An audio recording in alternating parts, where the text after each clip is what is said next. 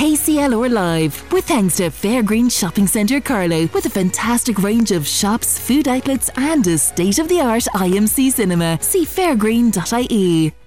Good morning, Una and Brian with you. 083 306 9696. If you want to get in touch on our Dinners Ready line, you can also free phone us on 1800 90 96 96 or you can email if you're so inclined to kclrlive at kclr96fm.com. I do want to say first off this morning that our thoughts are with Deputy Jennifer Murnane O'Connor and indeed her brother, Councillor Ken Murnane, following the death of their mother, Mary Yesh Day. I also need to mention, or remind you rather, of the water outage until 12 o'clock this morning. That area is Bennett's Bridge, the Kilkenny Road. So if that affects you, it should be solved by 12 o'clock, hopefully. And also a road mention as well. Slieveru Road from its junction with the nine, the N27 rather at Slieveru roundabout to its junction at the Bull Ring is closed until 7 pm today, so local diversions will be in place. In better news, we have got two family heritage gift cards to give away to you this morning this card rather would give you free access to all OPW sites so it's a really valuable little thing and you can win it if you can identify this heritage site that Ethna is describing.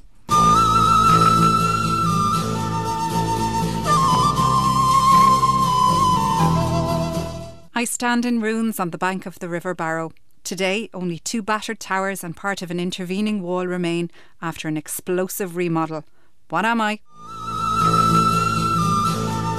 083 306 9696 if you think you can identify the site that Ethna is talking about. Yeah, get those entries in. Thanks, Una. And uh, we're also thinking uh, in another tragic incident yesterday uh, of the family and friends and work colleagues, indeed, of uh, the Carlow man who lost his life in the town yesterday afternoon after being run over by a truck.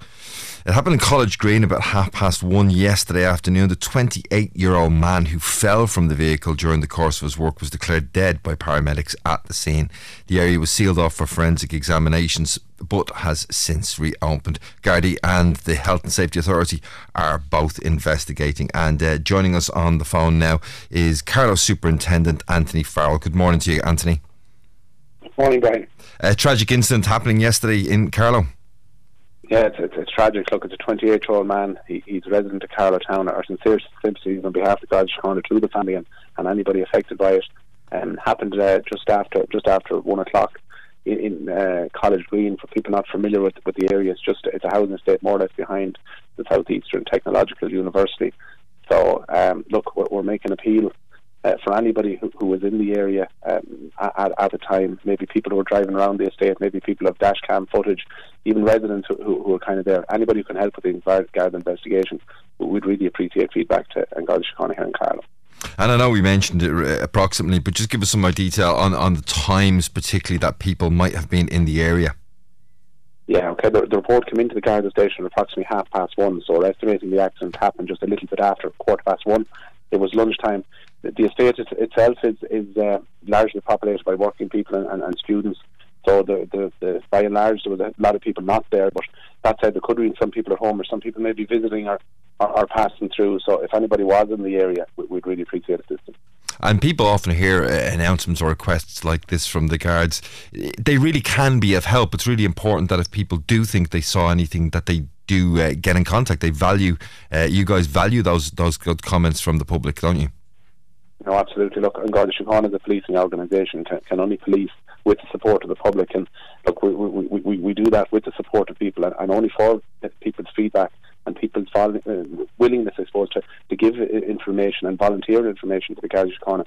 These are the small little things that make a tremendous difference, particularly when trying to push an investigation and just even find the totality of circumstances that, that happened. It, it's standard in any fatal road traffic collision that we fully technically examine the scene uh, we've Garda experts. In this case, we've the Health and Safety Authority there. But mm. as part of that process, it's just a, a, public appeal where we can get information back that any information that is valuable to the investigation can be put into the pot as well. Carlow Superintendent uh, Anthony Farrell, a tragic incident yesterday. Thanks for giving us your time this morning. Now, cost increases have been a concern for all of us and indeed for business owners, and an added concern that's going to become, I think, quite topical in the weeks to come is the expected increase in the VAT rate from 9%, which is where it has been since COVID, to 13.5%. That's expected to happen in September. And I'm joined on the phone by Alison O'Keeffe, who is the owner of Alison's Hair Studio here in Kilkenny. Good morning, Alison. Good morning, Una. How are you? How are you keeping? I'm not too bad. So I think you feel quite concerned about the expected rise, which should be happening in, in a matter of weeks. Yeah, absolutely. Um, the, the, we've been the hairdresser uh, community and the IHF have been really fighting for it to keep it at the nine percent. We have been hit with so many increases with electricity and everything. It, it's it's and coming out of COVID, a lot of people have ware, warehouse um, taxes to pay and everything. So this increase is really going to damage us. It'll damage us in an awful lot of ways. Between shadow economy, it'll set people back because the the salons can't take the hit this time. We've taken it a few times with increase with stock and everything, and now with this increase going from nine to thirteen and a half percent, it's really going to affect us big time. You know. And, and I suppose one of the things that consumers would have reported coming out of COVID, Alison, was the fact that, for example, amongst other service providers, but hairdressers had to increase their costs to swallow up the cost of, I suppose, changing how they provided their service. And I wonder, Absolutely. are those costs still relevant, or, or did prices come down again after that initial increase? Um, and now I can speak, I suppose, personally for this one. I know when we came back initially, there was um, a, pre- a, price increase, but that was due to uh, stock. All the stock had risen up so much, and then everything that you had to get in with your disposable towels and everything, and your with the cleanliness. Well, the cleanliness was always there in the salon, so that wouldn't have been a big part of it. But it was mostly the increases of everything that went up, and then when people had to warehouse their debts as well. Some of you know for the government because the money just wasn't there to be paid out straight away. Now I know personally in the salon, people clients you say to me, when are you putting up your prices? You have to put up your prices, you know. But it was out of kind of, oh God, how can I do this to people anymore? I mean, even the girls I work with would say to me, you know, Alison's time you put them up, kind of a thing, you know. But did but, those? Um, sorry, Alison, but so say you know your supplies got more expensive. Did that ever yeah. change, or or have they maintained those no. high prices and they've increased further since? They've increased. They've increased about three times since, and that's it, they increased when we went back. They increased again after that in the March, and then they have increased again this summer as well. In June, I think it was when they increased again. Now, the last time we had a price increase was actually when we came back from COVID because we, we just couldn't carry it. You know, we just couldn't take it on ourselves, and I haven't increased it since.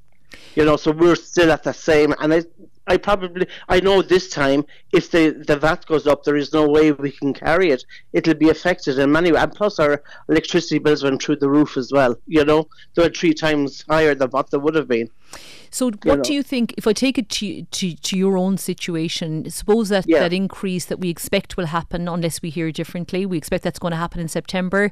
What will that mean to you in terms of your own expenses? Like, is it a very dramatic increase that jump from 9 to 13.5? Well, it is because, as I said, we've had so many hits along the way that this is another one, and it will bring up, like, uh, most hairdressers won't be able to take this. And I know we have an awful lot in the shadow economy as well, and it'll drive customers to that side of it because they're not going to be paying taxes or rates or whatever and that, but we are, and if we like we have staff to employ, you know, we want to be able to pay them as well. But if the lack of people come in because of the up increase in the VAT, it's really going to affect us down along the line, you know. And what do you think the chances are, Alison, of that not happening? I know you've been um, working with the, the Irish Restaurants Association in attempts to yeah try and stop it happening, but realistically, yeah. do you think there's any chance? Well, we're hoping. We're really hoping that they're listening to us. Um, I know the IHF have really fought for us. They have met with um, some TDs and everything. We've sent TD letters, and I actually got a response back there yesterday. Um, a phone call I got actually missed call from John McGuinness, um, secretary. So I'm hoping to speak to him as well that uh, that they can do something that we're really hoping. It's it, the fight is not gone yet. You know, we're still really fighting for it because, as I said, it, it does make an awful lot of a difference. Every increase, as you know, it's it's an increase, yeah, and it's going to have to come from somewhere. Okay, well, I think we'll definitely hear a lot more about it as yeah. as it as it becomes a reality. If it becomes reality, I wanted to ask you as yeah. well, Alison, about I suppose during lockdown, a lot of people started to do it themselves at home, cut the hair or cut their, their children's hair. Has that continued on in the aftermath? Have you noticed, I yeah. suppose, fewer customers coming through your door? Yeah.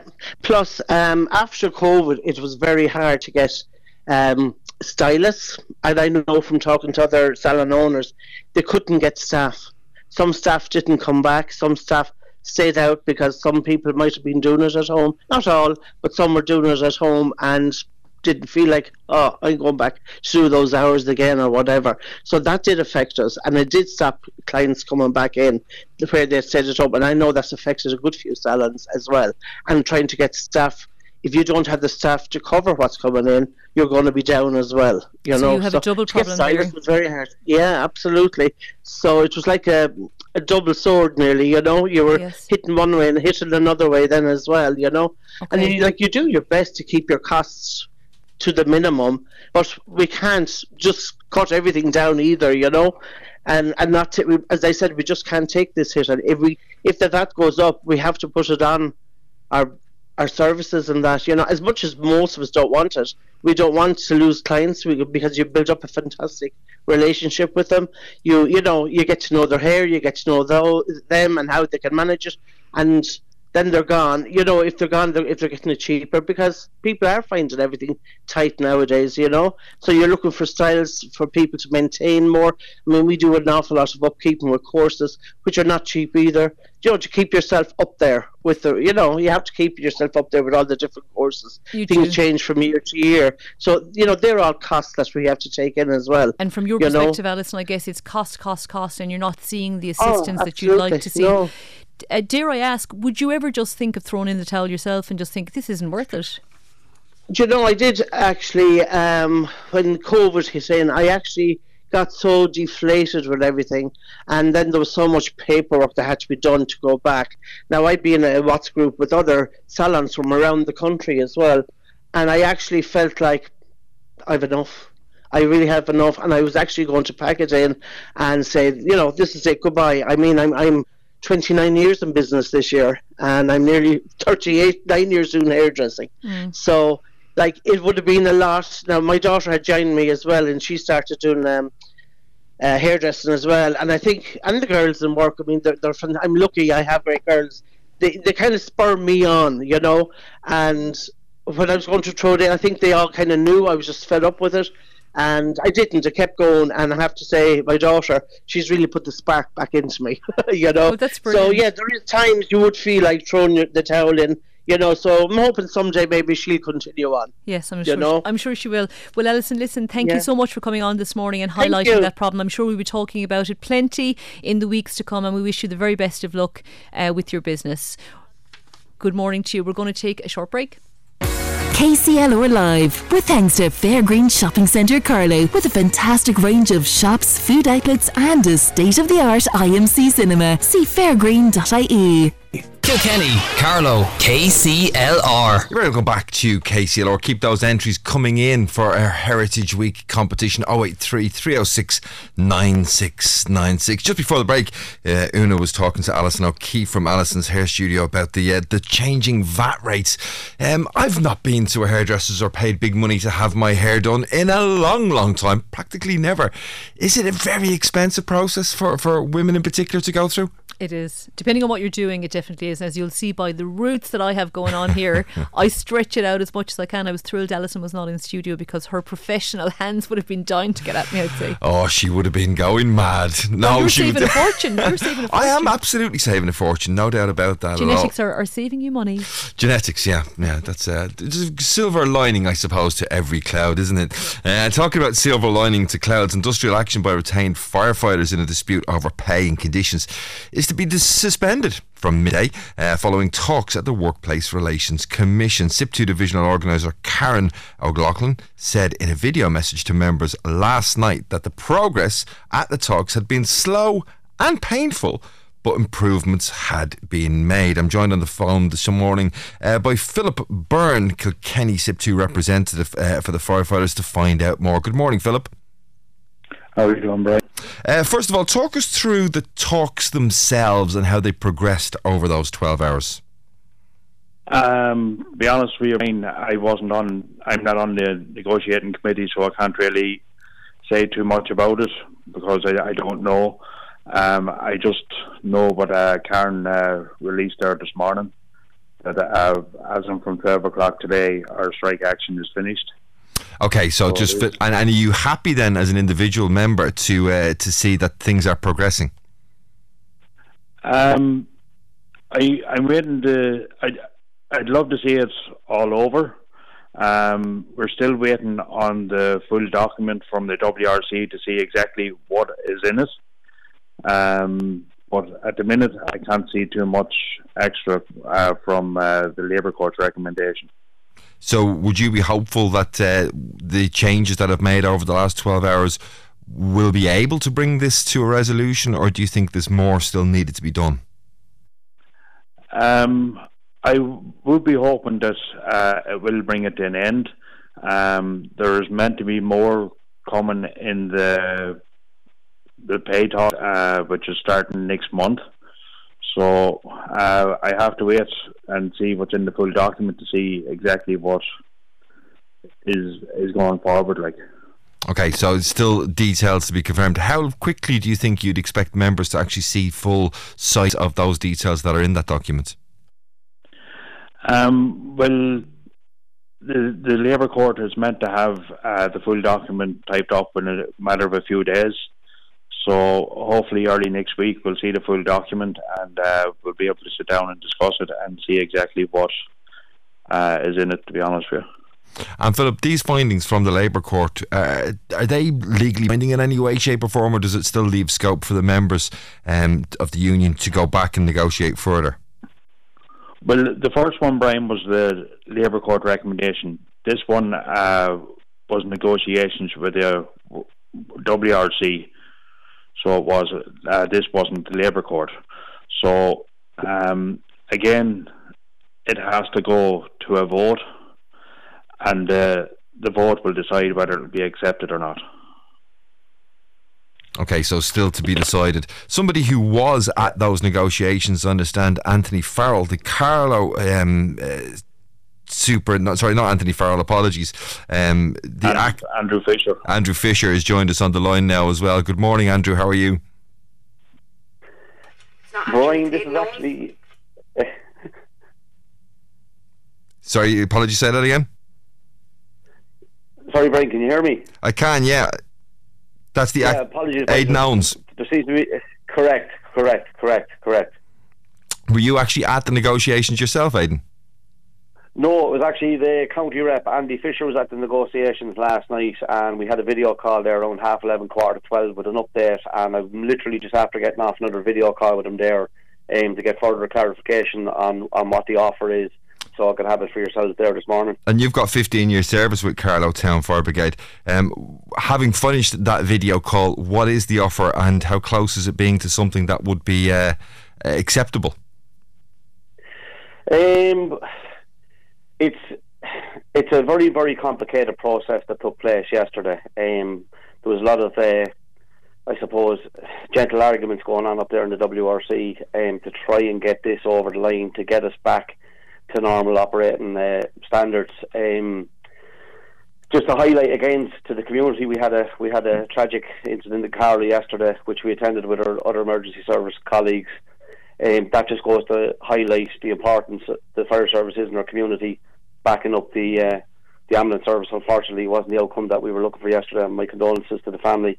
And uh, yeah, it was a tough day yesterday, mm. and uh, that's something that we always dreaded during this strike action. But hopefully now, with this proposal that's after coming in from the WRC, is it's a, it's a step in the right direction.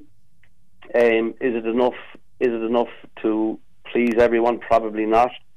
Uh, but I do believe it's a step in the right direction. Now, the actual ins and outs and the finer details still have to be produced to us at some stage today, with um, voting nationwide to take place in the coming weeks, and they're hoping to have that done by the end of the month. And how quickly will they circulate the details of the offer to all the members so they can gather their thoughts ahead of that vote? There's a draft. Uh, there's a draft. Literally, only has been sent out in the last 30 minutes. There, and not, probably not every station across the country has got that as yet. And then there'll be colleagues that'll be probably still in bed, or there'll be colleagues probably gone to work, or whatever the case is. But I'm sure by midday today that everyone will have that, and they'll have a chance to digest the information that's in it. It's quite complicated. Um, it, it, might take a bit of get, trying to get your head around how they're going to incorporate these the, the, the pay rises into the current pay system as you're probably aware, the fire service is a very, very unique um, body in, in, in, how we operate. The rates of pay change, for, you know, at weekends and stuff like that, and you, ha- you you have different types of fire service personnel. You have those that are working full time outside of the fire service, and you have those that are in the full time service that just don't make enough money for to be sustainable. That might be on social welfare payments. So there's a lot, a lot of thought has gone into this. Um, do I think it'll all work? Probably not. I think there'll have to be some changes made to it in the pay talks in September, October. I mean, we've heard from previous discussions how low the rates of pay are for those retained firefighters, and um, well below the you know, cost of living, realistically speaking. Yeah, yeah. Um, Aidan, do you think? Can you give us some detail in terms of what the offer is? How much of an increase? What type well, of structure that increase will well, sort of formulate? Yeah, well, basically they're guaranteed. Uh, again, don't be shocked at this. They're guaranteeing a, a, new recruit starting on a, on a on a basic salary of eighteen thousand, just over eighteen thousand a year. That's a guaranteed income of eighteen thousand a year. Now, and how does that compare to what the guarantee is at the moment? They're guaranteed eight thousand three hundred. Right. Okay. So it's a it is a significant increase in terms of what the guarantee is currently, but it's it's still only a guaranteed income over a yeah, year of eighteen thousand. Like they're also like without without sounding negative, they're they're still looking for their pound of flesh as well to get to, to get those extra that extra income. So where you're guaranteed the extra income, you have to work in seventy five hours of calls. So you're basically getting prepaid seventy five hours of calls. So if you take a small rural station that might only get 50 calls a year, they might accumulate out of that 50, 50 calls, they might accumulate maybe 150 paid hours. Now I'm just giving, just throwing you a figure there. Yeah. if you think about it, like, like you're never just going to get a single hour call. Your first call, the, the hour of, so if you're out in normal daytime hours, your first hour you you get paid double, and every hour after that is single time and then if you get to the weekends, it's it's four hours for the first hour and a double hour for every hour after that. And Aidan, under the previous agreement, eh, under the previous agreement where the, the guaranteed minimum was only eight thousand, was there any eh, call on on the firefighters to attend a minimum number of hours in order to achieve that pay rate? Uh, there would have been, yeah. It was your your retainer was based on your actual training, so you would have to attend training uh, every week um, and if if you went below a certain um, percentage of that within the calendar year, you would be docked accordingly. So your retainer would be uh, deducted if you didn't attend those training hours. Um, so that's primarily and, and for wearing your pager, obviously. But you do you do have your you do apparently have your four weeks holidays. But um, I, I know a lot of colleagues around the country can't afford to take holidays, so they would have stayed on for the full 52 weeks and just taken scattered days or the weekend off here and there, you know. Yeah, so obviously you've got that increase, but they are looking for you to guarantee a minimum number of hours. And let's say, for example, should a station not attain those minimum number of call outs, which ideally is the aim of every firefighter, they don't want to have to attend any fire. If, if, if a firefighter didn't reach those 75 hours, is it a case then that they wouldn't then get paid this new guaranteed minimum? No, no. My understanding is it's a minimum guaranteed pay of. So if these guys were to say attain 49 hours in calls over a calendar year, they wouldn't be docked any wage as a result of not hitting their targets because it's impossible. You can't. You don't want to. You don't want other uh, other members of the public's misfortune for you to earn earn a wage. Yeah. And that's what we've been fighting for for a long time. We shouldn't be relying on the misfortune of other people to to, to, to provide them that life saving cover. But they wouldn't. They wouldn't get call out payments unless they had done more than seventy five hours of call outs over the course of a year. Yeah, yeah, but no. Again, again, my understanding is so once you hit your seventy-five hours, any hours you earn after that, you will be paid for accordingly. So, so basically, they're giving you at the start of the year, you're basically given a credit of 75 hours of calls guaranteed mm. across board. And what's your but own you feeling on that, that offer, Aidan? Uh, does does it feel like it's anyway close to being the type of offer that you could possibly see it encouraging uh, new members to join the service? Um, I would reserve uh, my judgment on that for another couple of weeks. I have to commend the National Negotiating Committee to, to work tireless, tirelessly yesterday, along with SIPTU. And to be very, very clear, the National Negotiating Committee, they're, they're the ones that is representing the fire service nationwide, and it's based on what their recommendations are that SIPTU are putting together a package. Now, I know there's a lot of animosity towards SIPTU. Um, look, we're like I said before, we're a very very unique organisation, and and it's not it's not like you go into a factory where people work nine to five and they're out on strike and you can deal with it. It's a very very difficult organisation to to try and and and and, and you know have a strike and, and, and work within the parameters, work with, what's legal, work with the local um, fire service management. Like the the effort that has gone into trying, it hasn't been that way across the board. There has been some counties that local management and fire service management just wouldn't wouldn't uh, deal with, with some of the negotiating committees. But in Carlow, we, we seem to have, for most of it, we seem to have um, the chief fire officer's support, and, and, we were able to negotiate for the best part of it to maintain an element of fire cover across the county. It has been a very very difficult. Um, traumatic in some uh, some situations, as you're aware with Carlow. Um, we've we've had a couple of incidents mm. where you know, and it's it was a very very difficult. Nobody wants to be in this, Brian. Nobody wants to be in it. Is it a step in the right direction? I think it is, but that's only my personal opinion. It'll go to a national vote, and it'll be up to the entire county or the entire country to, to make their own decision. But I think it's a step in the right direction, and if and if the if the additional um, pay increase comes in in the pay talks, which is a clear increase in the retainer, um, now I heard figures being bounced around that the minimum guarantee of an income they're looking for for uh, a person coming into the fire service. Thirty five thousand a year. So still, still way short of that then. Oh yeah, yeah, yeah. No, again, that's just figures that were bounced around, Brian. I couldn't need, I can neither confirm or deny that that's the the what they're looking at. But I know there was thirty five thousand. What would would, would be considered uh, and again, this is going back to your small rural stations. Like a very, very busy station is going to exceed that figure. I'm not going to come on the radio and lie to you. Yeah. They will exceed that figure if you put in the hours.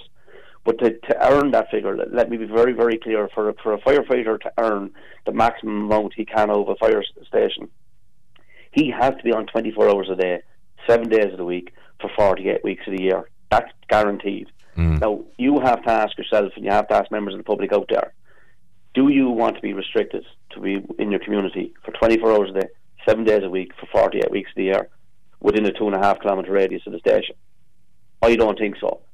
So the commitment from the fire the fire service personnel across the country is going to be maintained at that. You're going to have some firefighters that like a little bit of extra time off, and they will avail of this. It gives the this new proposal gives the opportunity for people to take a bit so a better work life balance. I don't like that phrase but that's something that we have to adjust to.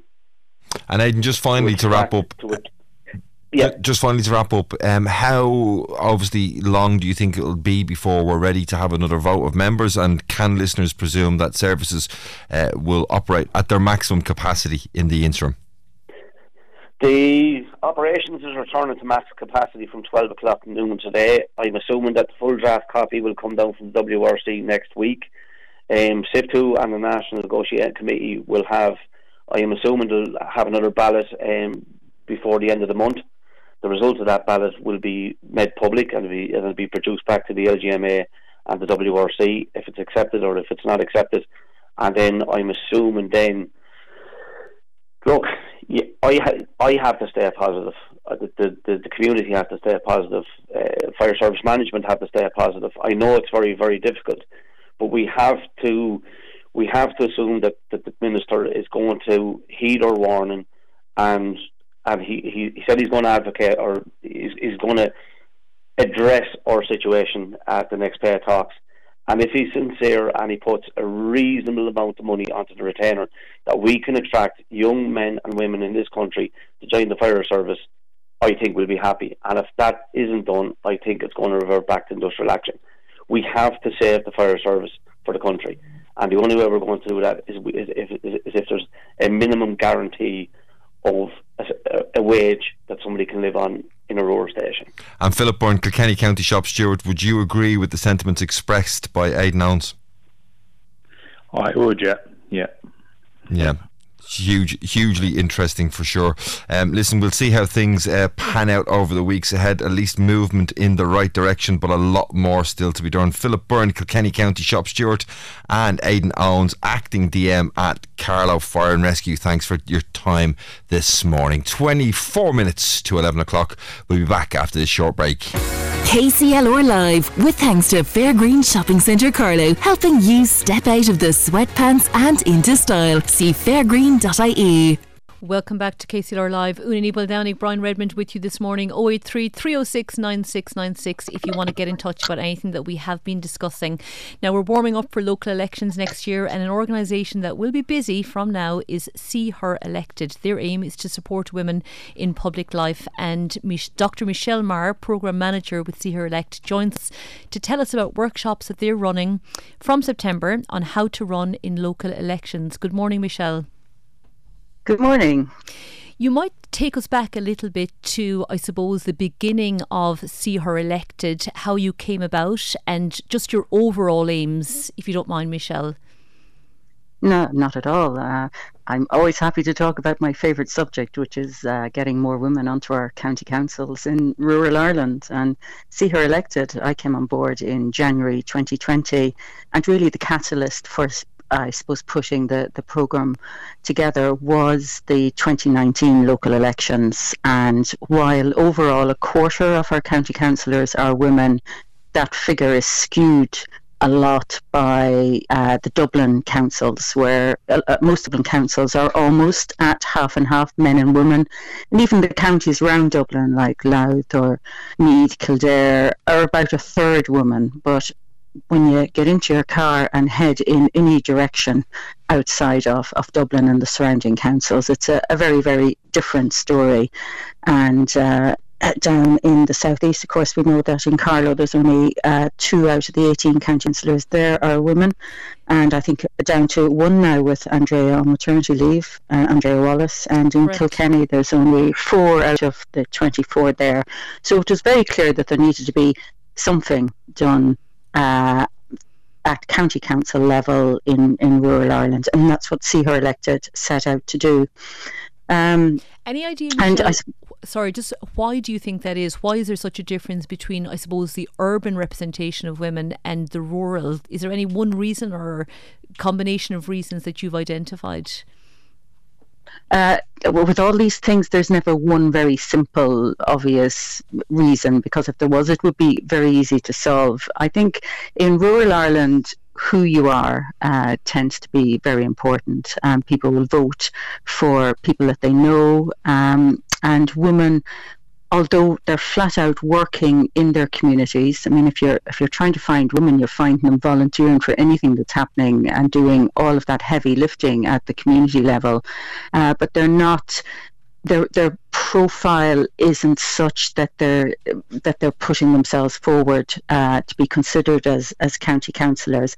Now, there's kind of a, a, couple of reasons for that. One is, of course, we know that women tend to have the the bulk of caring work within families, uh, which may stop them being part of things uh, that would raise their their profile locally, but women tend to wait to be asked to run for election. And when that ask comes, it can often come quite late at the day, you know, a month or two or three before the, the local elections, where they have no time to put together any kind of a meaningful campaign. So they're, they're not at races, or they're just added onto the ticket as a, a sweeper candidate or as a, a, token.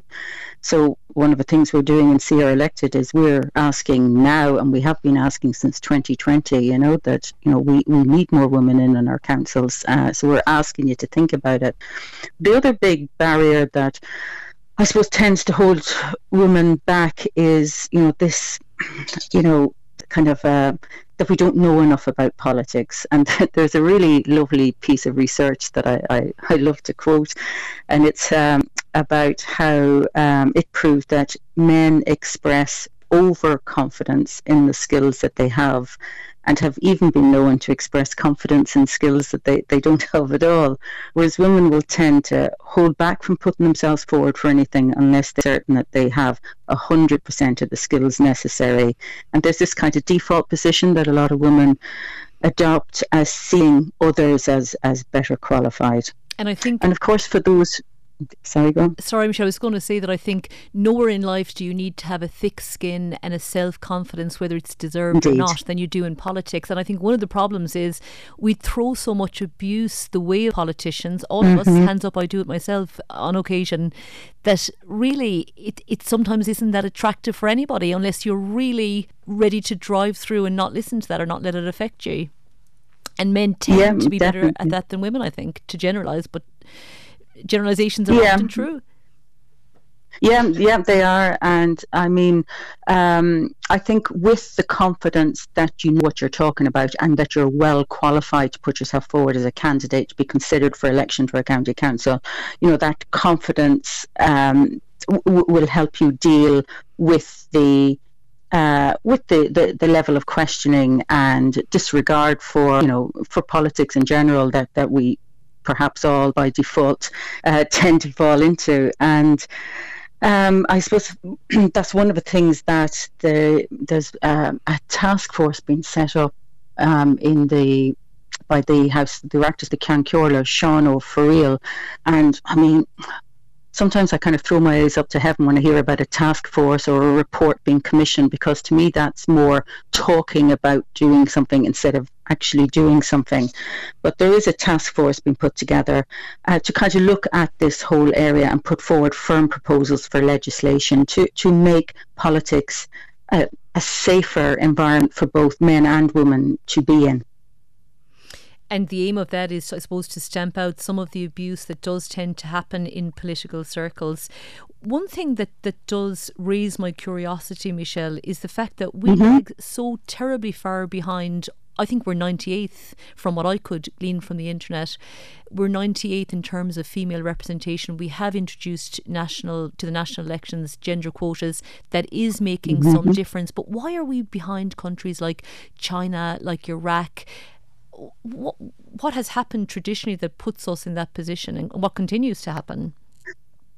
Yeah, well, well, the barriers that I, I, I spoke of about that that um, our political parties for um, are slow to ask women or to promote women internally, um, to, uh, or to see them and encourage them to see themselves as viable candidates. Our electoral system, of course, sh- should in theory help us because with multi-seat constituencies, uh, that should be of benefit to women.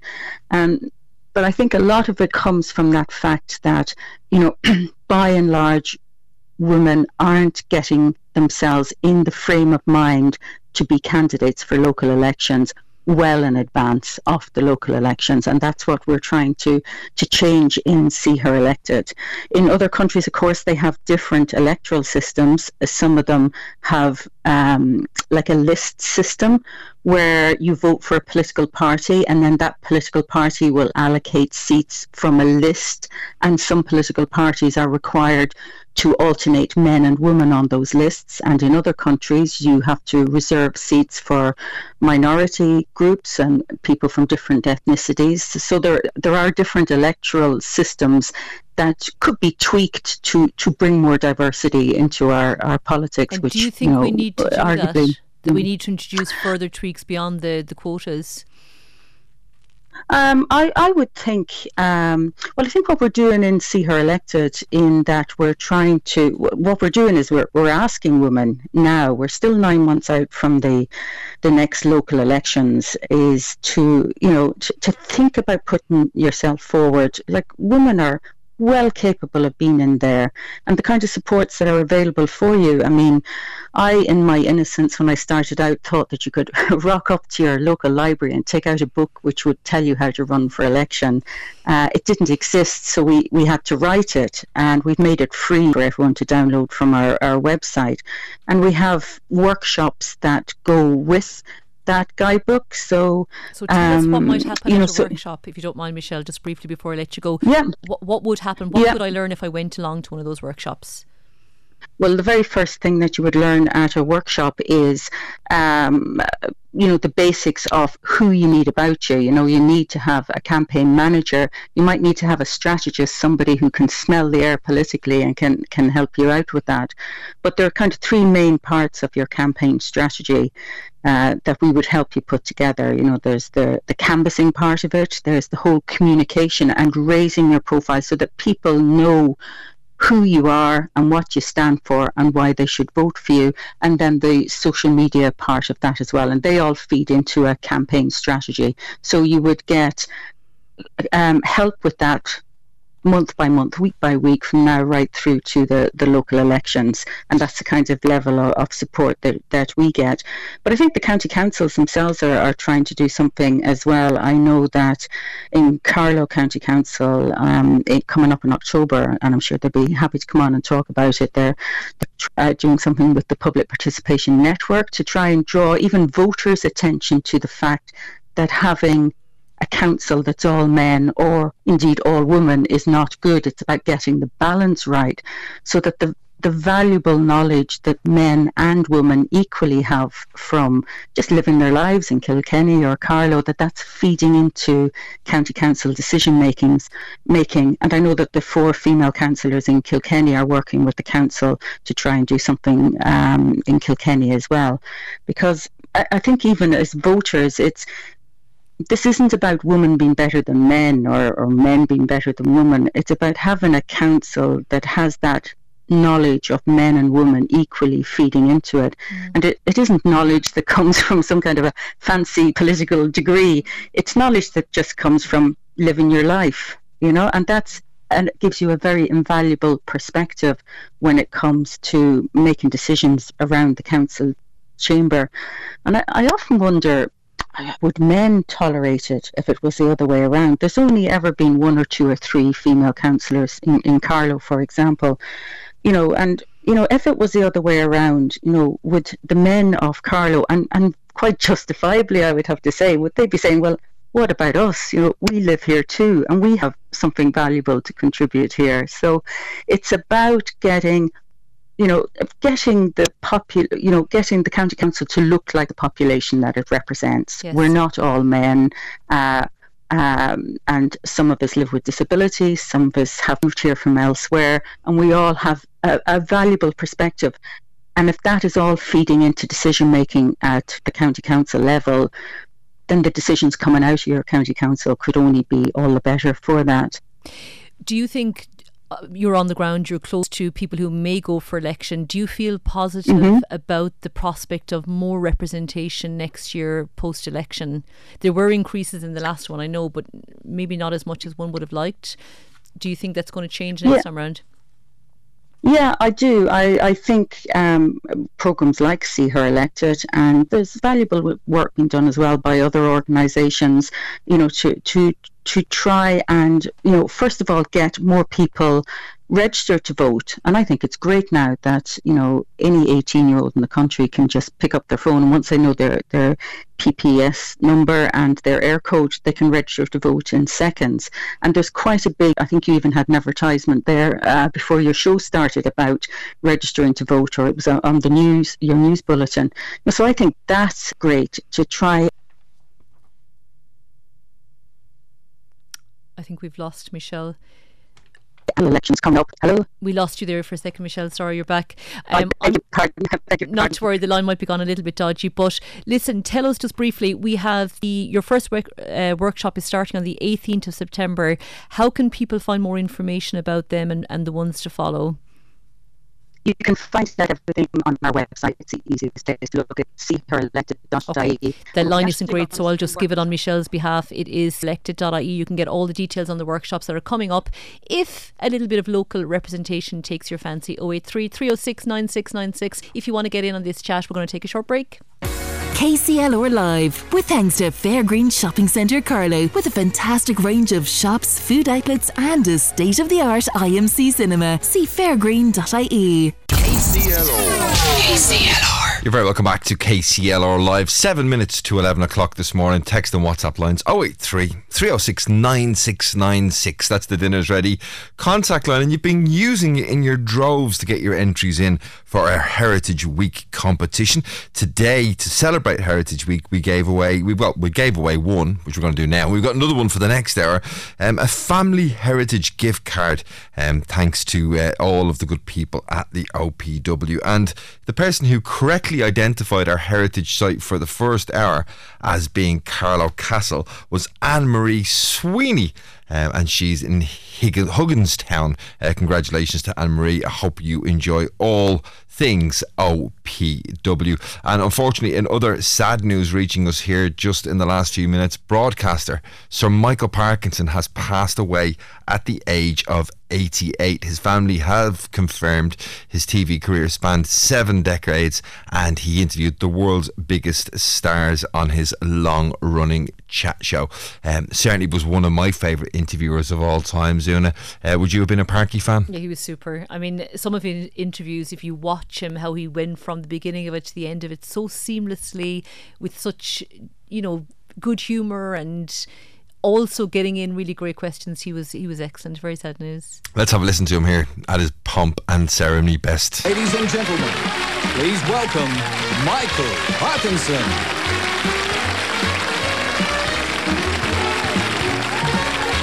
Here's a line I never thought I'd ever say. It's 50 years since I first went into a TV studio. I never thought I'd live that long, to be frank. And here we are celebrating, if that be the word, stamina, at least, to exist for as long as that. Also, another celebration, too, which kind of uh, struck me, it ought to have me earlier, but when I was writing my book, this is the 50th anniversary of being married to Lady Mary Parkinson. Ah. Nice thing about being knighted, you get to sleep with a lady. he was just brilliant, so self-deprecating, never sort of put himself above the guest. It's uh, Never. And like a beautiful voice and just a, a, smart man, wasn't he? Like the way he conducted an interview was amazing. One of my all time favourites was the late great Gay Byrne as well, and I actually thought they were kind of similar in the way that they just controlled what they were doing so terribly well. Yeah, they were definitely, from my understanding and researching them and looking at them on on, on TV shows and indeed Gaybo on radio, uh, they both totally controlled their environments completely. Yeah, but yet handed that environment over to the guests to let it be their world for you know. And Parkinson did some very long form interviews, particularly on the TV show. You know, one guest for 20, 25, half an hour. Nobody could handle that. And today. not always easy. Like some of them do go a little bit pear shaped, but he never looked like I would look if I were in that situation with that little bit of, oh my God. I only saw him get flustered once. What was the interview? Rod Hull and Emu, when Rod Hull and Emu absolutely did their thing and, and went. Uh, and that, that was more of a physical assault, I think, yes, more yeah, than yeah. anything else. But sad news reaching us this morning that Michael Parkinson, 88 years of age, has passed away. Um, I'm sure lots of our listeners will have thoughts and fondnesses to remember about Michael Parkinson. Um, keep them coming into us, actually, if you want to tell us your favourite Parkinson story. 083 306 9696.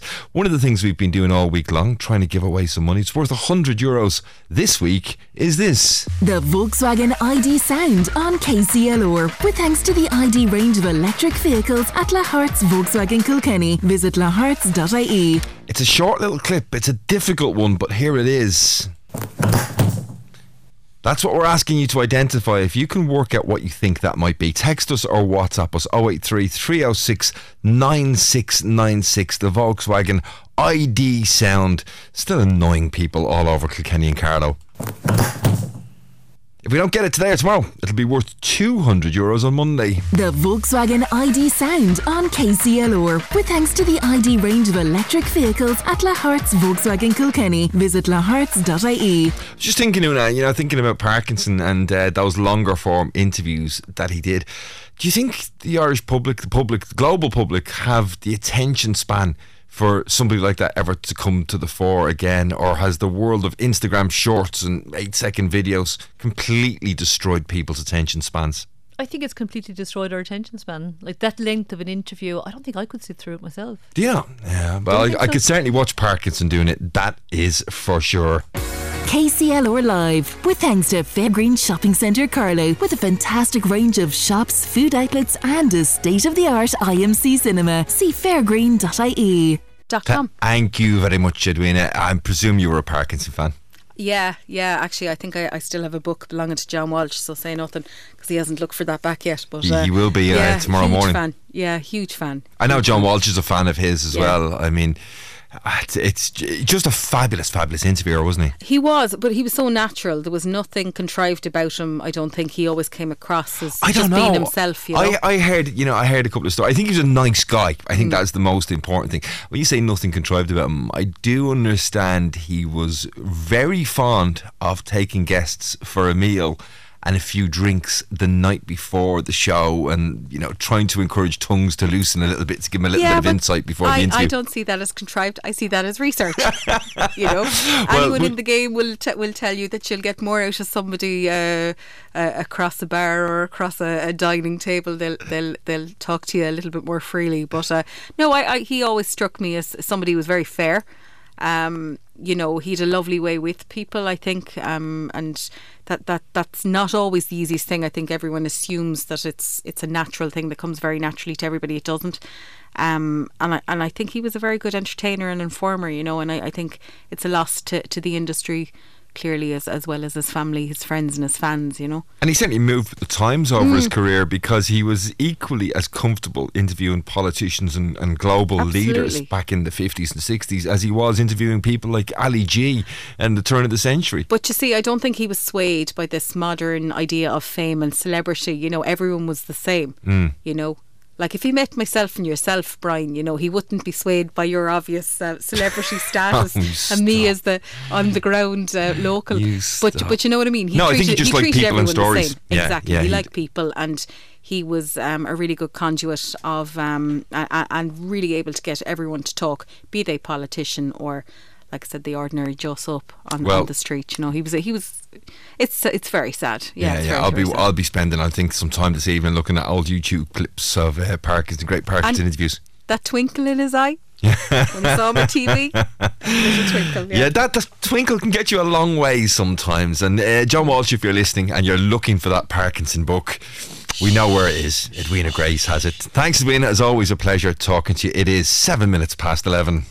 KCL KCLR Live, with thanks to Fairgreen Shopping Centre Carlow, with a fantastic range of shops, food outlets, and a state of the art IMC cinema. See fairgreen.ie. Now, Heritage Week continues, and indeed, our competitions to celebrate and mark Heritage Week also continue. This day, we have a slightly new type of prize. A very special prize, in fact, because we've got two family heritage gift cards to give away. We've already given away one in the first hour, but not to worry. If you missed out, we've got another one to give away for this hour. They're from the OPW and give you access to OPW sites right across the country. They can be purchased from OPW sites right across the country or indeed online. Um, and we have four to give away. We've given away one already this morning, one more in the next hour, and we'll give away two tomorrow. But all you have to do to be in with a chance of winning that OPW site access pass is have a listen to this clue from Ethna and identify this heritage site that she's talking about.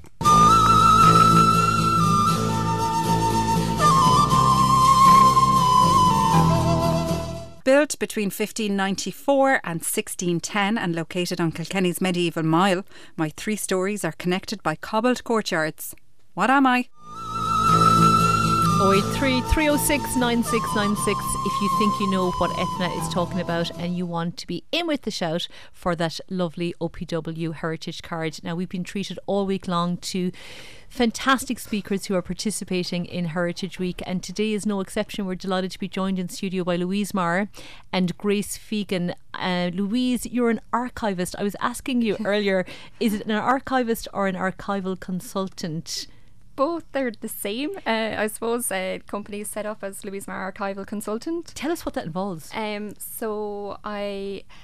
I'm an archivist by trade. Um, I look at historical records and put them into um, an order that will make them more I suppose, research friendly. Um, so the last collection I, I would have worked on would have been one of the 1916 leaders in Enniscorthy, um, Seamus Doyle, and it was a collection for uh, Wexford County Council. But it's just to look through all his personal belongings and to put them into a chronological order or a, a category um, based order with artifacts and books and his personal writings and just make sure that they're all logged um, and all available for researchers for public consumption. Yeah. So, is that what happens typically? A county council or some such body would approach you and ask you to do a particular body of work. Yes, yes, um, or even um, it could be a private collection um, of an estate, um, or even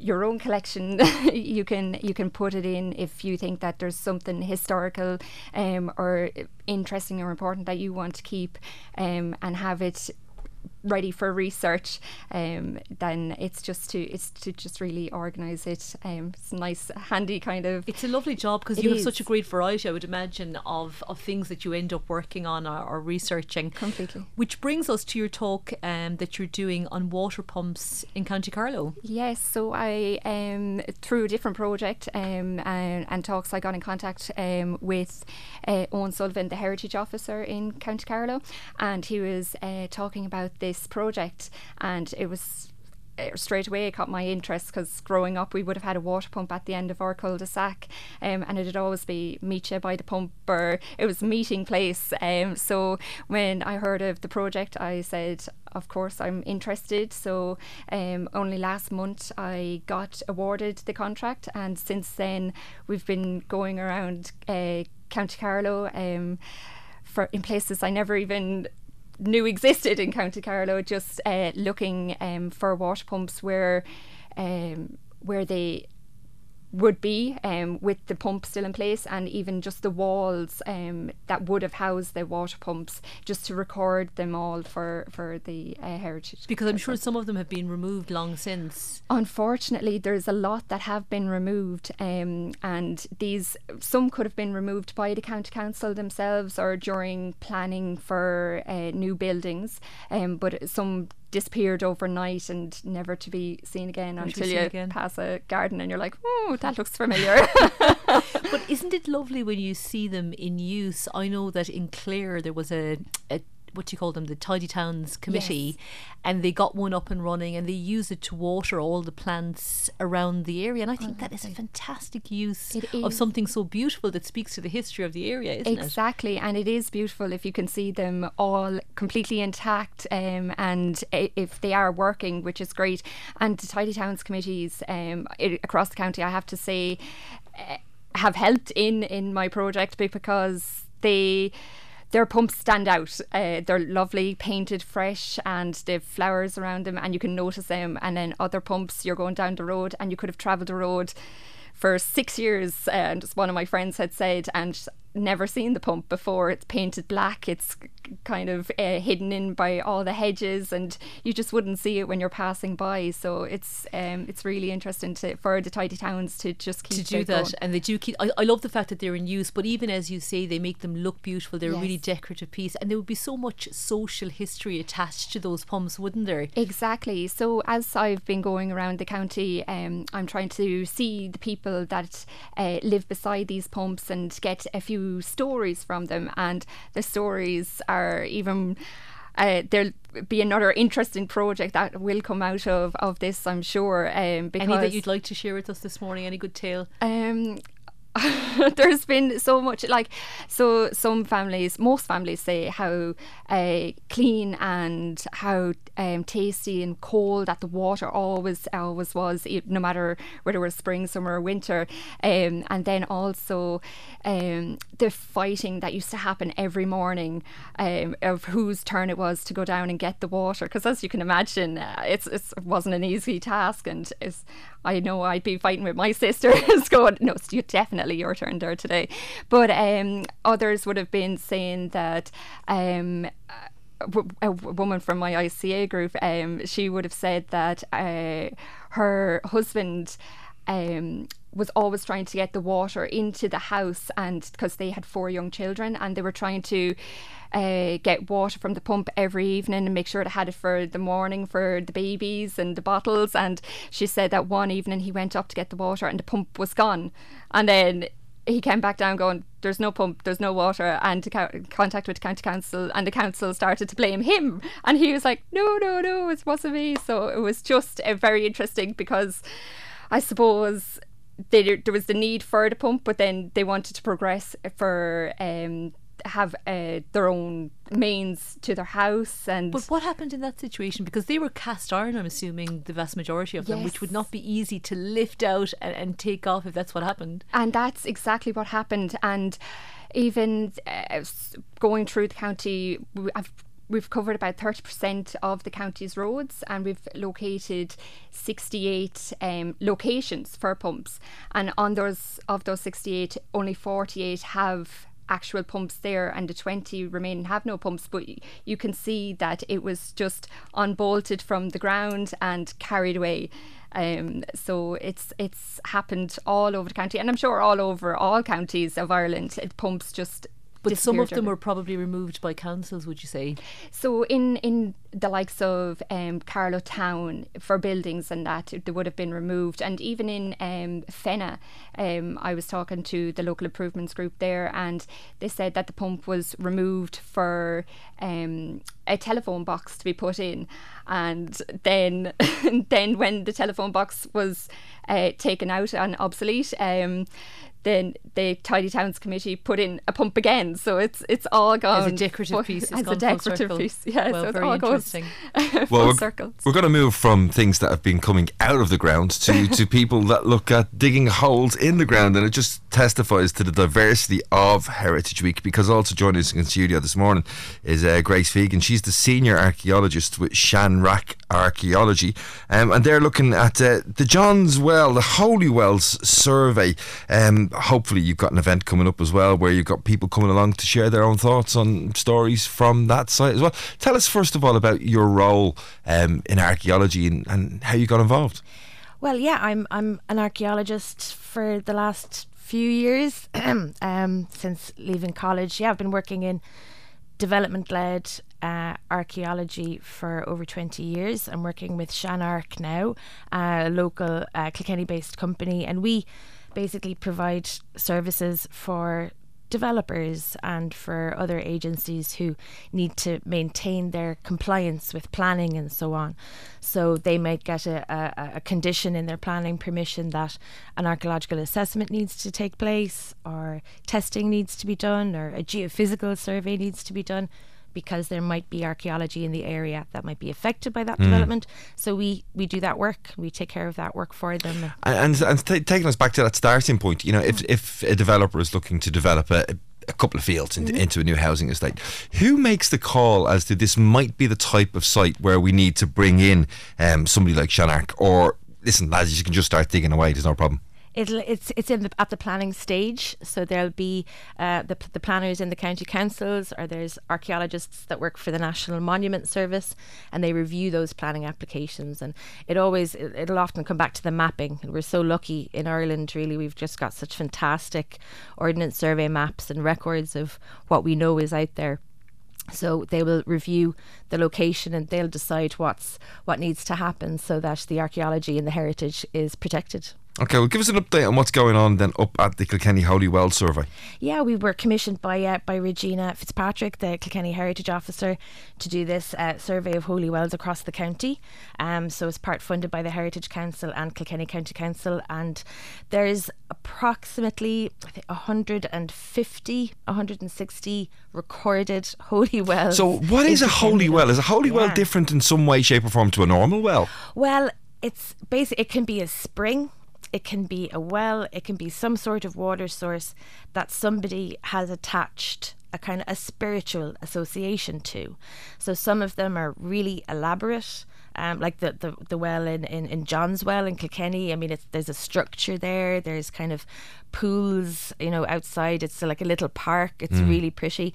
And some of them will have known saint attached to them. And then others are literally a little puddle or a wet patch in a field.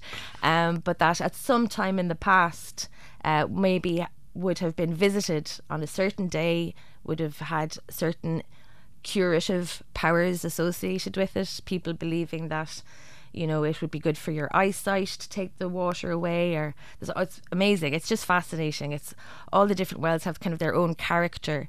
Um, but I'm having 150 of them approximately in, in Kilkenny. Would that be unusual across the country? It, it sounds like, I mean, if you multiply that up across all of the counties, that sounds like a, a, huge number of, of these potential sites. It's amazing, and it, it, it almost kind of ties in with the number of parishes. Okay. you know that there would be at least one in each parish.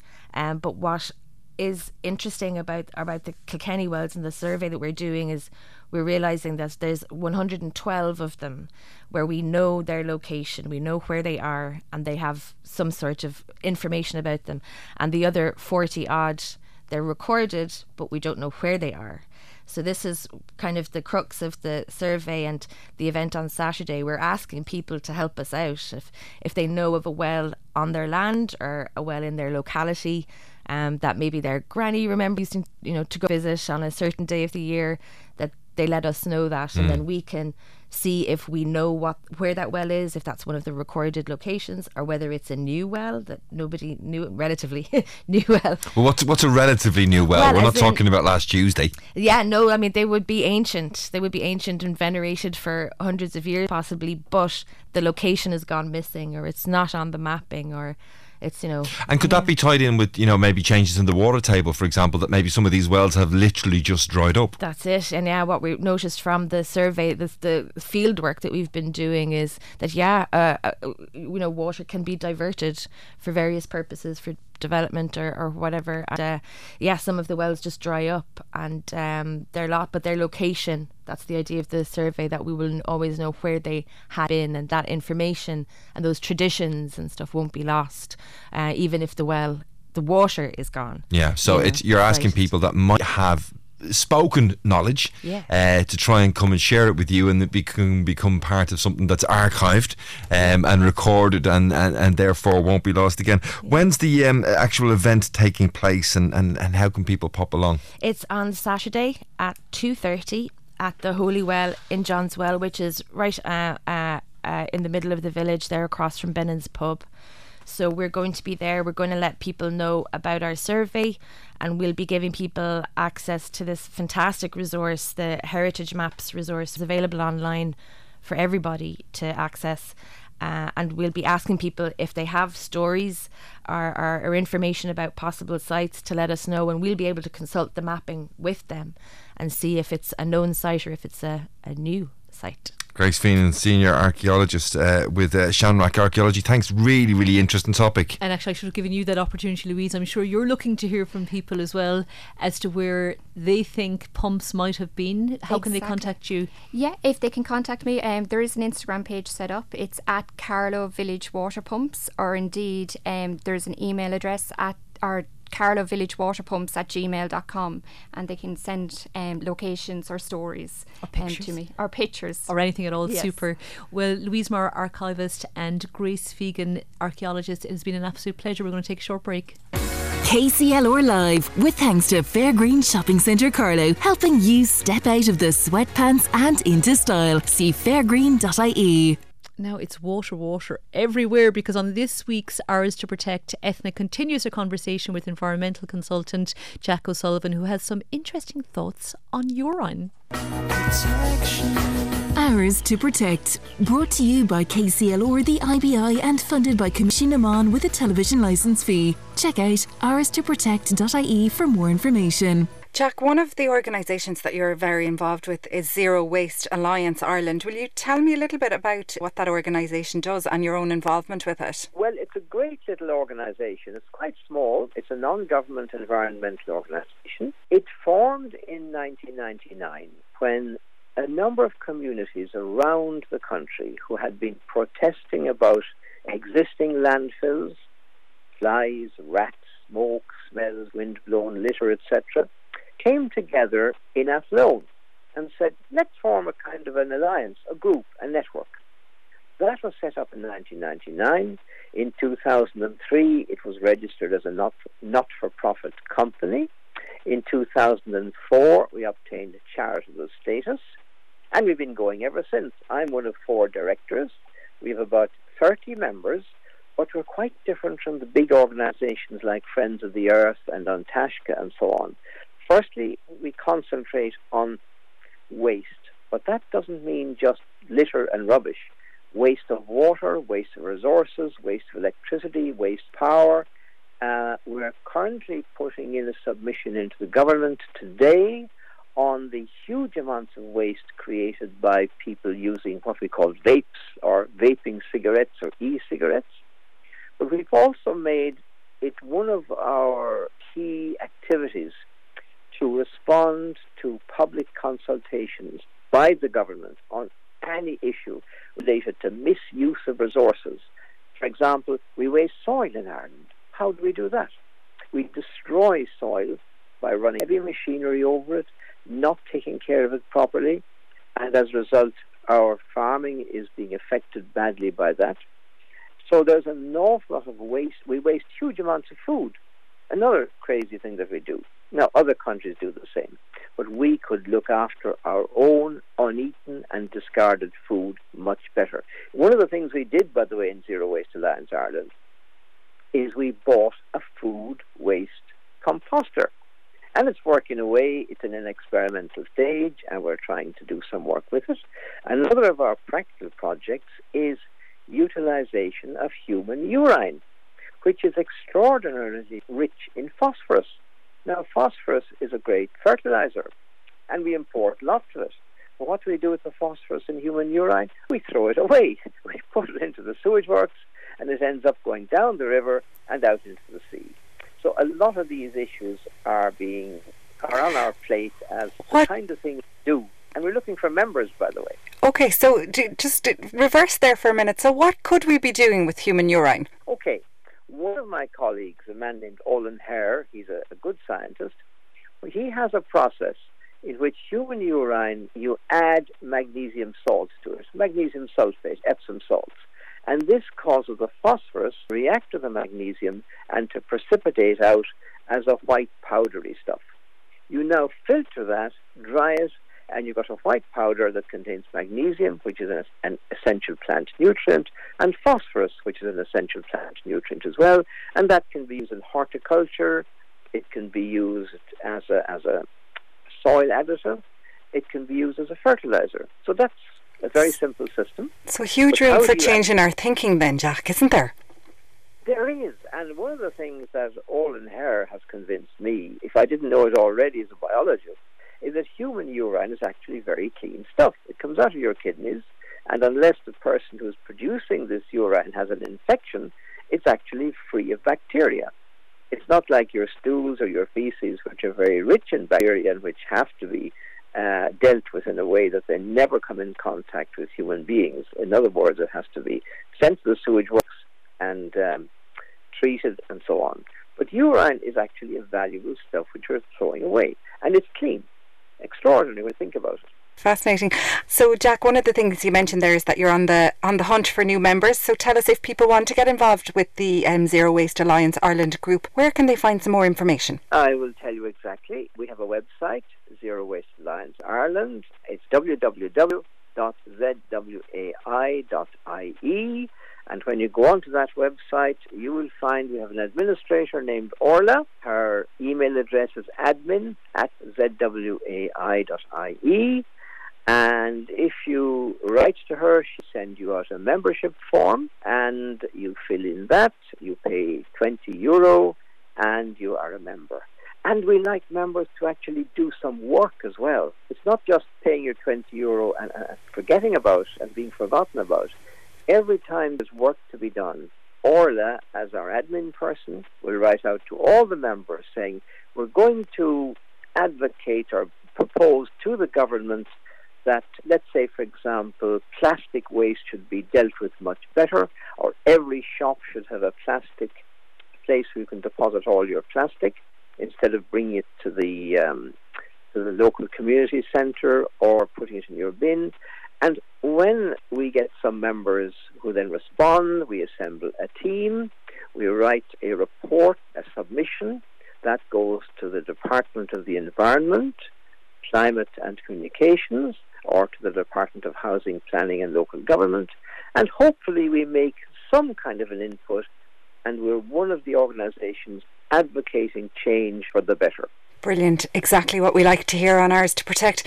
Jack O'Sullivan, environmental consultant, thank you so much for your time this morning, and no doubt we'll be in touch with you again during the course of the project. Thank you so much, Jack. Thank you, thank you very much, Esther. Nice to talk with you. You too. Take care. Thanks a million.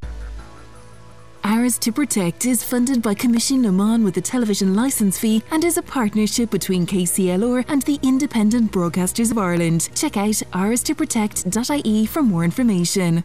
Producer Ethna Quirk continuing her conversation there with Jack O'Sullivan environmental consultant. Now, don't forget, you've still got time to text in your guess if you think you can identify this site. You're in with a chance of winning a Family Heritage gift card. So, this hour's clue is coming up.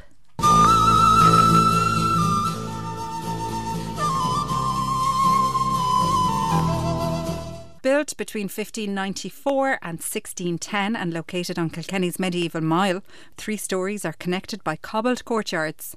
What am I? Yes, get your entries in 083 306 9696. You can text or WhatsApp us. If you can identify that heritage site, you will be in with a chance of picking up that OPW site access card brought to us by our good friends at the OPW. Um, I wanted to read out this message as well, a very heartfelt message from a, a dog owner. It says uh, it came into us on our reception number. And actually, I was looking through KCLR's website yesterday. There's a very good page on KCLR's website for reconnecting owners with their pets. If you're ever looking for a missing pet, do do a little bit of a search on there and find it. But we're asking this morning to see if we can help find Ollie. Ollie is a male golden retriever. He's missing from the lower Grange area between Gowran and Goresbridge. Um, Ollie is microchipped, and if you do come across a golden retriever who's looking for a bit of company or just seems to be on his own somewhere, do give us a text or WhatsApp on 083 306 9696. Uh, you couldn't imagine being away from your dog, could you, Una? They actually, those stories make me feel so upset because I just think the poor owner, particularly if there are kids in the house, would be so stressed out without their little pet not knowing where, where he or she is. So I hope that story ends well for whoever is involved in that one and the and dog is found. Talking about pets and their owners, and indeed the magic of social media, we can do some good things. Uh, listeners to the show yesterday will have heard us speaking to uh, the National Reptile Zoo, and they brought a little friend in for us to meet, a milk snake um, that they said they had originally named Glanbia when they received it. Well, we had a post up. I had a post up on my Instagram page yesterday, and lo and behold, the person who actually owned that particular snake um, made contact with me. They said it was listening to the show yesterday. That snake was actually our snake. We donated him to the National Reptile Zoo uh, when the, the woman of the house was pregnant and expecting their first child. And we were wondering about the name of the snake. But Una, I found out what Glanbia's original name was. Okay, let's, are you going to share it? I am, yeah, yeah, because I'm good like that. Nero apparently ah. was the original name for the little milk snake that we had in studio yesterday. Just goes to show that sometimes social media can do good things. It can, and actually, your video was lovely. I was quite taken by how comfortable you looked with that snake. I must say. Yeah, I, I, I think it's about the second or third time I, have spoken to the guys from the National Reptile Zoo over the last three or four years, and they always bring us a little treat along. Um, but yeah, uh, maybe I was just feeling a little bit motherly yesterday. I think you were, Brian, because you looked like you had a little baby and you compared it to a little baby. It did, yeah, yeah. It was like, it, it seemed to get quite comfortable in my arms. It did, it did. Or she but did. there you go. Nero. um, talking about somebody else who's not quite comfortable um, is Anne Neary from Ryeland Cookery School. She'll be joining us after this short break. KCLR Live, with thanks to Fairgreen Shopping Centre Carlow, with a fantastic range of shops, food outlets, and a state of the art IMC cinema. See fairgreen.ie. KCLR. KCLR. You're very welcome back to KCLR Live with Brian and Una this morning. 23 minutes to uh, to 12 o'clock this Thursday, the 17th of August. Uh, joined in studio by Anne Neary from Ryeland Cookery School. Good morning, Anne. How are you? I'm really good. I'm back to you again, like for, for a short visit. I'm disappointed, Anne.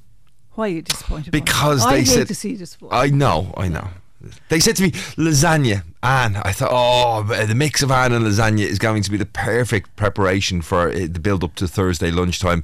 Yes, got it's lasagna with vegetables, Anne. You just I oh. know, Brian. There are vegetarians out there. You know, they're they're not all carnivorous, as you can imagine. So Absolutely. yeah, and and they and they sort of love this as well. But well, I, do you I know got to make a little confession before I let you start. I actually am disappointed from a position whereby I'm not entitled to speak on this because I don't think I've ever actually tried vegetable lasagna. Well, I just go. go. What yeah. do you say, Una? I have had it and I love it. It and is, yeah. you know what I always think, and that even in like your regular lasagna, I'd love more veg. Like you could bulk it out with a bit of veg, Yes, the peppers, instead the of I know, just meat. you don't put veg in a lasagna. You have your lasagna you and you put a bit of salad on the side, a bit of a balsamic. potato. Oh yeah. Yeah, the tree. And you know what as well? When I'm doing lasagna, I always use half pork, half beef. I never use all beef. It's Why too- is that? Because it's too. I find the uh, beef cooked like that is very sort of condensed. I Yeah. suppose is the word. So would get. you get a pork mince and pork mince? Yes. Yeah. So say I'd use half pound of pork mince and a half pound of. uh, Now you're talking. mince. But listen, let's get back to Well- vegetable lasagna for today. Do you, can we just ask firstly, do you put veg into your regular lasagna? I don't know. No. No. Okay. Yeah, I just like my veg. I like my lasagna to be my lasagna. And then you want your salad I like want Brian. my veg. Stop it laughing over there, you Brian. Yeah, but the thing, because we're, I'm saying exactly what he wants to say. No, I just like, my, and then I like to serve a baked potato with it, and I love a lovely big green mixed Okay, salad. okay. Forget the other veggies. That's gas because I would love the peppers, the mushrooms, and less meat. Really? But anyway, let's go with the vegetarian one because that's the one I'm going to make. She's the boss. Come on, man. Right, Give it come to us. on. Vegetable there, lasagna. There we go. Okay, red peppers, get two of those, two onions, courgettes. There's two of all those, an aubergine, and you cut that into one centimetre, about a half centimetre thick, sort of just like a coin thick, I suppose. And then a couple of cloves of garlic, three to four tablespoons of olive oil. You don't have to use the best olive oil in the house, but use something good, okay? And a couple of cans of tomatoes. Now, as you know, I'm a real advocate for uh, Mutti tomatoes. I think they're just amazing. They're, For what tomatoes? Mutti, M U T T I. They're Okay. an Italian tomato. Now they're very, they're much more expensive than the normal ones, but the flavour is just unbelievable. Remind me to come back to tomatoes when Anne's finished her recipe. But, well, actually, just on that brand, they do passata as well, don't they? They and do. it's a superior quality. I 100% Yeah, agree with you. It is yeah, worth it the is extra absolutely dime. beautiful yes and we need a couple of ta- uh, tablespoons of tomato puree and the tomato puree can be again from from from Mutti if you want to one to two tablespoons of basil, 300 grams of lasagna sheets, and uh, 12 ounces of mozzarella, 125 grams of mozzarella. It can be ma- uh, mozzarella, parmesan, cheddar all mixed together. It just could be just mozzarella. I don't like mozzarella on its own; it's too stringy when I Yeah. put it apart. So I like to put actually my favourite is parmesan and cheddar, white cheddar, and a good quality parmesan, the Parmigiano Reggiano. That is the one, right? Okay. The white sauce is 85 grams of butter, 85 grams of plain flour, and 750 uh, mils of milk. So all of that together. You want the sauce to be nice and thin as well, and you want the layers to be kind of thin because the thing about it is that with a vegetable lasagna they'll be a little thicker than if you were making a beef lasagna. Okay. I like a couple of layers up. I don't like this chunk of beef in the middle when I'm making a beef one. But when I'm making the vegetable ones, the vegetables are that little bit chunkier, so they will be that little bit sort Thicker, of higher yeah, on it. yeah. Okay. Can I just stop you on the sauce for a second? I need step by step instructions, Anne. Are you someone that likes to throw all your ingredients in and gently stir, or do you can. start with the butter and flour? You can either way. It doesn't matter. Is there a secret? Do you know what happens to me? I put in whatever way I do it, either by putting it all in or else starting Yeah. with the butter or flour. I say, oh my god, this just isn't going to be thick enough, or it's not going to be thin enough, and I pile in the milk, and then I'm playing catch up trying to roll it back. I think I lack the patience to wait to see what the consistency Consistency is. Is there any little tip or No, well, the thing about it is that if you, I mean, the shortest way is to melt the butter and flour together. That is the shortest way, and whisk in the milk. So you get the roux that you want. Yes. Because basically what she's saying is follow the instructions. It doesn't say there, Brian. It doesn't say what we would do. Uh, it does, yeah. Oh, it does. Excuse me. Oh, I beg pardon. I, I should I should look down. the aubergines, put them in a colander, uh, you know, and salt them overnight if you can, or for a couple of hours, because what the bitterness actually come out of the aubergines. But I particularly like aubergines. I find that aubergines, when back in the day when I was a, a, a, a commie chef or whatever you want to call me at the time. Uh, You'd want the constitution of an ox to eat aubergines, but they, I don't know what they've done with them, or maybe that I've my constitution. Maybe you have better. developed a constitution of an I ox. developed it. But I did find I wouldn't. I was never really. It was never really great. Uh, What was it? You just didn't like the taste of it, or No, they, they- yeah, but they were. They were never right. I, did you, I, I always find aubergines gloopy. They are gloopy. Yeah. that is for sure. But if you cook them down right, yeah, if you if you take enough salt out of them, if you take enough uh, moisture out of them, have a pan really hot, and then fry them on both sides. Take them off and drain them on greaseproof paper. They should be just melting the melt. Okay. That that type of consistency, and then uh, then you're kind of going to. Uh, remove the excess li- liquid from the aubergines. I try and do the aubergines maybe the day before if I'm doing it. If it's not, look, at that's all right for me talking. But if you can, an hour will be absolutely fine. Then you're going to make so- white sauce by melting the butter in the medium pan, and then um, when the butter is melted, you're going to put in the flour, and then you slowly whisk it and make sure that you have sort of nice and thick when you're finished. But uh, nice and thick when I say a, a consistency that's thick enough that will go between the layers. But you don't want a big, th- you don't want a real thick. Uh, Soupy kind of a- a gloopy one. You want something that'll spread nicely, sort of, when you you put it on. Okay, Because it does thicken as well in the cooking, doesn't it? it does. When yeah, it up. is. Yeah, and tha- that's why people say to me, "And can I put- not put in corn flour in to make white sauce?" No, you can't because there's no there's no gluten in it. There's no starch, so the whole thing will melt. It's just like milk when you've sort of finished. There's no gluten in in white. You know, people say, "Can I put in a tablespoon of corn flour?" I normally have it. No, you can't because it, what's going to happen is the whole thing will reverse when Okay. you put it back in, in into the oven there.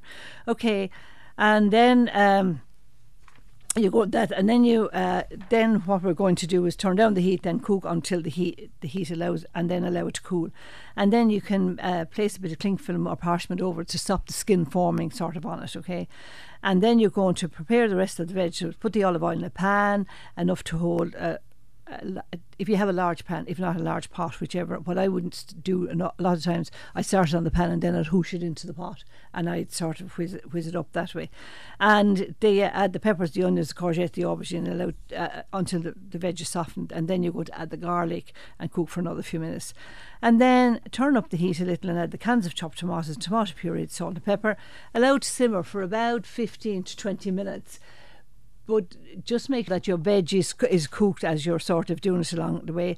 And then um, uh, turn off the heat and stir in the basil and turn on the oven to 180 degrees centigrade, lightly uh, an oven proof dish. And then you're going to layer up between the vegetables. So you start with the vegetables, then you put the white sauce, then you put the pasta, then you put the vegetables, then you put white sauce, then you put the pasta. And then if you can get three layers out of it, if not, you get two layers out of it and plenty of cheese then on top. Don't put cheese in the middle of it when you're actually doing. Just put the cheese up on the top of it when it's finished. Some people like to put in a bit of cheese, but sometimes make the cheese is too much, sort of, It's especially rich, yes. yeah, too much on it. But that, I mean, it is an absolutely lovely uh, dish. If it's thing that you just want a day, a day without meat, if that's sort, and did you, yeah, or Three, a day without fish. three layers of veg. It must be like the size of a doorstep by the time it's done. They're skinny, thin layers. thin layers, thin layers. I'm saying because this will have mushed up. We're cooking the vegetables for 20 minutes. You're only supposed to cook. Can I veg- just let people at home in a little insight? And whenever I ask Anne these type of questions, she closes her eyes in disbelief and shakes her head before she actually gives the answer. I apologise for my incompetence in, in your company, Anne Neary. Um, it's I do not do that all the time, Brian. So get off, the, get off the stage there now. But yeah, but but it won't be. You know, when you cook down when you cook down vegetables, they'll be quite s- s- quite small. Mm. But I'd like to get two layers of pasta into it, so you'll have that nice creamy sort of thing. So like a thin layer, then your white sauce, then your pasta, then a thin layer. well, you know, that's one for you to give a go this evening. I'll I'll be sticking to the. mi- I'm going to take the pork idea though. Yeah, half mince, pork half idea- pork for that yeah, one. Half mince, half pork is absolutely fabulous. Could you just to do that the meaty one? Could you use just a bit of sausage meat in with your mince? Would that have can. the same effect? Of course you Would it be nice? Yeah, to bring it, yeah, to bring Just it bring a little bit more Yeah, flavour. uh, but buy good quality sausage meat, like something that the butchers would sell their sausage meat, like not the ordinary regular ones that you buy, or buy sort of some that are in the supermarket that are maybe six in a pack, and they're a sort of Mm. a special pack. And do you know what I love, Anne, about any type of lasagna? I think the flavour is just, if it's there for a couple of days, which it would be if I made a, a Yeah. lasagna, it's nicer the next day and it's nicer again the day after. Because It really the, does. The flavours all marry. They do. Yeah. It's the same if you make a stew, it's the same if you make a curry or whatever it is. And actually, my brother, who has nothing at all to do with cooking, but make the most amazing curries. Because when he was a student, uh, a lot of his student friends were Asian, okay, because he was in England at the time, and uh, they made the most amazing curries. So we're actually going to have it in Royal Vincent's coming up, I think, in s- October, and he's going to do a Saturday of. Uh, uh, curries from around the world, from Asia, from India, Mm, from pa- yeah. that type of thing. And it, but his flavors, I cannot even get it in the best restaurant. He is, and you can't get a recipe of him. Well, there you go. You heard it from Anne Neary. Her brother's an even better cook than she is. I will pleasure. say, I will say for yeah curries. Even if we want something, I'd always ring Vin. Let's say we have a party on, come up and do a couple of, uh, I do a couple of pots of it, and uh, like that, and do Bombay potatoes and all that type of thing. Other than that, we will bring you back a vegetarian. Next, no, next week we're going to talk about back to school, what they should put in the Oh, school box. back to school lunch boxes. all, all that type of thing, yeah. How to keep it nice and tidy, what to do, not to send apples to be peeled by the teacher, all that kind of stuff. Yeah. And You Neary know what from I'm talking about, don't you? They do. I leave you two yapping away there in the background. And Neary from Ryeland House Cookery School. As always, a pleasure having you on the show. Coming up after a short break, um, Una will be talking to Angela Keogh, a playwright, and we've got the winner um, of the second of our OPW site passes uh, for this morning's show. KCLR Live, with thanks to Fairgreen Shopping Centre Carlow, helping you step out of the sweatpants and into style. See fairgreen.ie. Carlow, Kilkenny, KCLR. Welcome back to KCLR Live. Now it is Arts Week, and I'm delighted to be joined in studio by Angela Keogh. Angela is a playwright. Good morning to you, Angela. Morning, I'm Brian. Thanks for having me on. You're very welcome. Tell me this: How does one go about writing a play? Oh, crikey! Uh, it's What a like- question. what a question! It's like putting an octopus in a string bag. Okay. Um, so it starts with an idea. Uh, for example, this play, The Girls in the Boat, that opens next week on Wednesday, started with an idea. It started as a poem. Um, I've done that a couple of times. Started with a poem, and then it became there's a, a, a YouTube video uh, of the poem, a film, and then I thought it's such rich material, you know, especially women's lives. It's about four women who happen to row. It's about a fictional boat club called Lakeside Boat Club.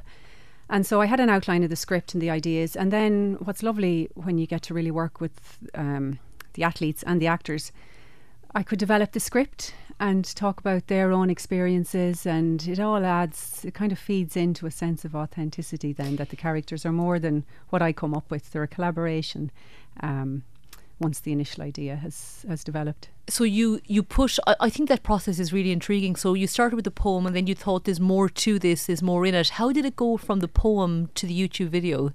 Oh, well, I have some very willing um, crewmates in Carlow uh, Rowing Club. So the women's masters, master just means you're over 27, so we're all over that for sure. And um, I had told them about the poem and I asked them would they be interested in, in putting some video to it. And they were really up for it. They're up for everything actually. And there's three, there's two of them in the play. And um, um, then Carlow Arts Office gave us some funding and we were able to pay a videographer. And so we went from there and I did a great job. He took lots of, vo- lots of footage. So I sat down with him then and directed and produced the, the video film.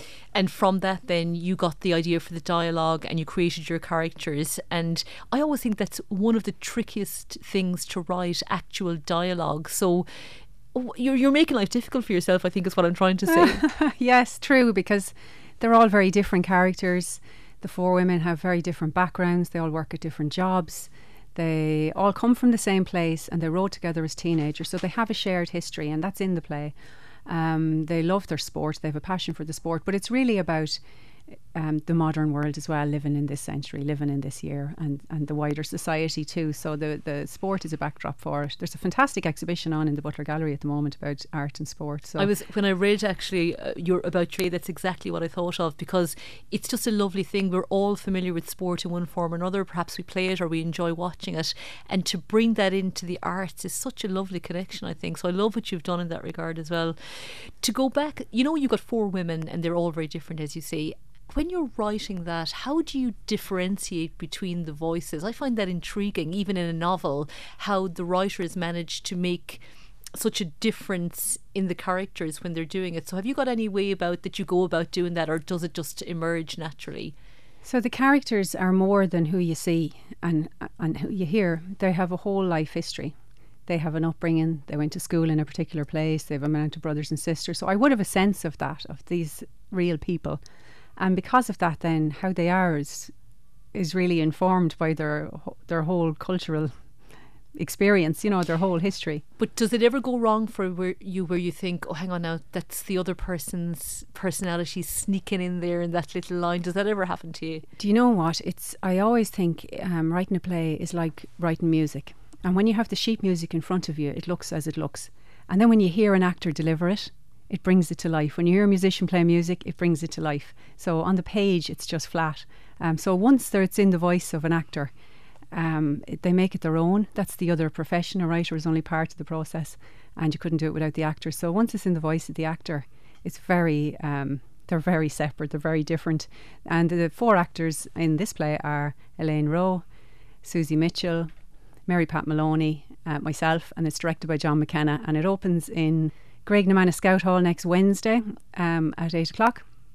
And it's in Carlow Rowing Club on the 24th and the 26th next week at half past eight. I have two phone numbers where you can book tickets. Do you want me to call them Absolutely, out? Or do you want yeah, to? go for it. So to book for Graiguenamanagh, you'll need a pen, um, and I'll call it out twice 085 174 0748. That's 085 174 0748. And to book for Carlow Rowing Club, and Carlow Rowing Club have been fantastic support of, of this project. They've been amazing. Um, so Thursday the 24th and Saturday the 26th in Carlow Rowing Club. And to book, uh, call 085 717 6423. That's 085 717 6423. Angela, can I just ask, just before you called out those numbers there, you talked about it being such a collaborative process and that it comes to life when you hand the script over to the actors. Is that a moment of panic for a writer when they first hand their thing of beauty, their precious script over to an actor to see them bring it to life? It is, but luckily, this is my fourth production. So I understand the process and that is part of it. It's part of the joy of it. The first time round, it's very difficult because you're thinking, oh, I wrote those lines, and that's what the person says. Second time round, you can just ditch them at the drop of a hat. It's no problem. And have you ever gone, no, it's not supposed to be like that. It's not how it's in my head. You know, do you get involved in that process or is that where the director comes in and takes your vision and delivers it to the actors? I've worked closely with John McKenna before and on this project and if it if it's very different to the fund fundamentally what's at the heart of the project, um, then I will step in. But if not, I, I do give the actors the creative freedom to be able to do as they see fit. And that's not easy, but even for yourself, I think there's a bit of a pressure there that what you, when you were writing, what you imagined, it's then your responsibility to bring one of those characters to life. And in a way, that's even a greater challenge, isn't it? It all stops with you. Oh yeah, yeah. It's like standing very. You're very vulnerable. Everybody's going to see this on Wednesday, and fingers crossed that they'll like it. Um, but uh, you know, the actors have done such an amazing job. I'm so proud of them, and I think anybody who sees it will really enjoy it. It sounds really intriguing, and I think Angela as well. The idea that this came from a poem, like a thought in your head that turned into a poem, that turned into a video, a play, and now it's going to be brought to life in two venues. It's just an incredible achievement. Thanks a million, and I hope to tour further next year with it. I hope to tour the Rowan clubs. Do you do you have to book those tickets by the way? Um, it would be better to book them because Okay. at least you'll have your seat. So Okay. yeah. Super. Well, listen, Angela Keogh, playwright, it has been a pleasure. We wish you the very, very best of luck with your performances. Yeah, Angela, thanks for joining us in studio this morning. Um, coming up on three minutes to 12 o'clock, another jam packed show this morning. Of course, we've still got to announce the winner of our second OPW family pass for this morning. And that second pass is going to Eileen Fox in Kilkenny, Kilkenny who correctly identified Rothe House as our second heritage site this morning. And we've got, of course, two more of those OPW pass sites to give away tomorrow morning. I know, and you know, Ethna clues are a lovely way to remind ourselves of all the lovely sites that we could be visiting. I think she enjoys doing them. I think there might be Angela. There might be a bit of an actress in our very own Ethna Quirke out there. She's voicing all those clues for us. Oh, brilliant. you should maybe cast her for something that you've got coming up. It's been a pleasure having you as our company this morning. Um, Ewan, a pleasure as always. Um, looking forward to tomorrow morning. Absolutely. And just thinking, this day next week, you know where we'll be? Where we'll be? Can you remember? The Um, Iverk show. just- yes, yes, Oh, I remember. outside broadcast from the Iverk show. I, I live day to day. I, I don't think as far as that, but yes, looking Hey, forward to it. I live moment to moment. That's even worse. Listen, a pleasure having your company this morning. Do enjoy your afternoon. John Keane is up after the news at 12, and uh, we will be back with you tomorrow morning from 10. KCLR Live with thanks to the Fairgreen Shopping Centre gift card, the perfect gift for all occasions. See fairgreen.ie.